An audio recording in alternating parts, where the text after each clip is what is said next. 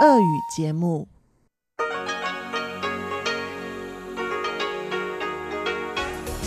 В эфире Международное радио Тайваня. Здравствуйте, дорогие друзья! В эфире Международное радио Тайваня и вас из тайбэйской студии приветствует ведущая Анна Бабкова.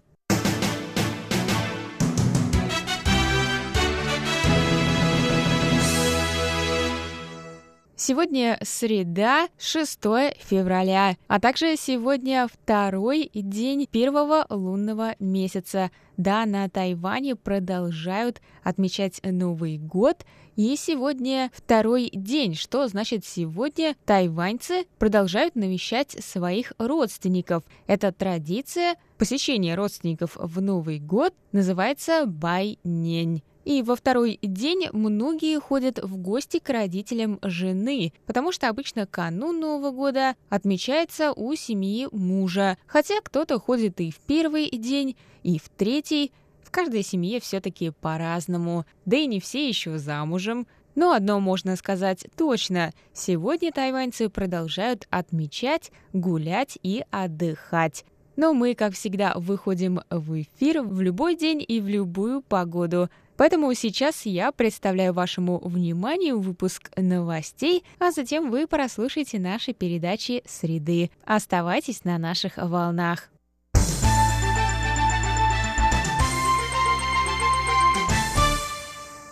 Выставка «Культурные традиции тайваньских храмовых ярмарок» открылась вечером 5 февраля в вестибюле здания Европейского парламента – Церемонию открытия посетило более ста человек, включая главу группы дружбы с Тайванем Вернера Лангена. На выставке представлены фотографии известных храмов Тайваня, а также различные храмовые реликвии. На церемонии открытия можно было увидеть обязательный элемент тайваньского храмового парада – куклу Неджа. Неджа – даосское божество защиты, также известный под именем Сань Тайцзы – третий сын Лотоса. По традиции сотрудники храма надевают на себя куклу и присоединяются к параду во время больших торжеств. Кроме того, открытие выставки совпало с Новым годом по лунному календарю, который на Тайване отметили 5 февраля. По этому случаю представитель Тайваня в Европейском Союзе Цзэн Хоужень подарил членам Европарламента и гостям красные конверты от президента Китайской республики Цайн Вэнь и вице-президента Чэнь Цзянь Женя. Он рассказал всем присутствующим об этой новогодней традиции. На конверте изображен китайский иероглиф «Счастье» на фоне золотой свиньи. Внутри конверта можно увидеть изображение солнца над Юйшань, самой высокой горой Тайваня. Образ солнца представлен наклеенной медной монеткой номиналом «1 новый тайваньский доллар».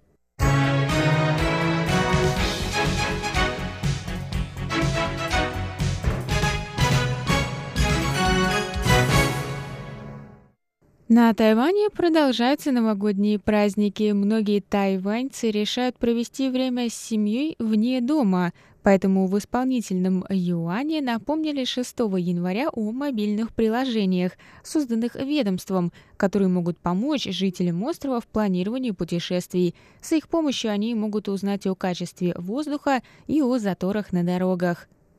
В исполнительном юане отметили, что данные о качестве воздуха для приложения Хуандин Ди Шитхун собирают 3300 мониторов по всему острову, а к следующему году планируется установить до 10 тысяч мониторов.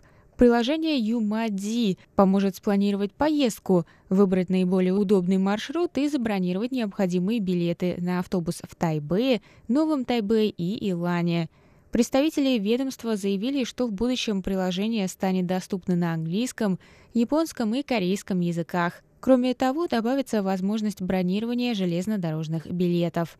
Путешественники, проезжающие по тоннелю под горой Сюэба, соединяющим Тайбэй и Илань, смогут получать своевременное оповещение о транспортной ситуации и обновление о предполагаемой продолжительности поездки, даже в отсутствии сигнала – через приложение Гуобу Ланья Цзисюнь Тхуэбо. Оно работает за счет Bluetooth соединения.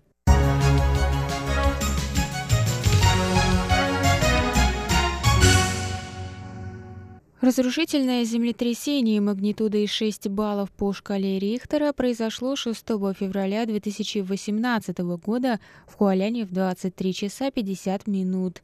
Оно унесло жизни 17 человек и оставило многих без крова. В результате толчков произошел обвал четырех зданий, включая три жилых дома и гостиницу, в которой оказалось большинство погибших. Спустя год многие потерявшие кров все еще ждут обещанное правительством жилье, однако строительство только началось. В трех разрушенных бедствием домах находилось в общей сумме 195 квартир, жителям которых предложили предоставить материальную компенсацию по стоимости их имущества или жилье, которое строится в рамках проекта «Безопасный дом» по последним технологиям сейсмостойкого строительства. 151 человек предпочел материальную компенсацию, в то время как 44 выбрали безопасное жилье в новостройке. Многие, получившие компенсацию, выбрали этот вариант из-за опасений, что строительство нового комплекса затянется, что в итоге действительно произошло. Спустя год после землетрясения большинство пострадавших объектов города были восстановлены, за исключением трех мостов, которые дали трещину и которым еще предстоит ремонт.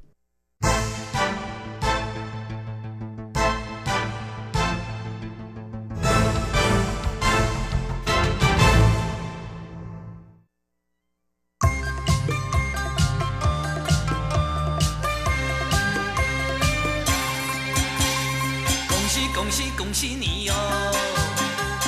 恭喜恭喜恭喜你哟，恭喜你哟今年发大财呀！黄金美钞一起来哟！洋房汽车样样有啊！哎呦，还有美娇娘哦！哎呀，还有美娇娘恭喜恭喜恭喜你呀！恭喜恭喜恭喜你呀！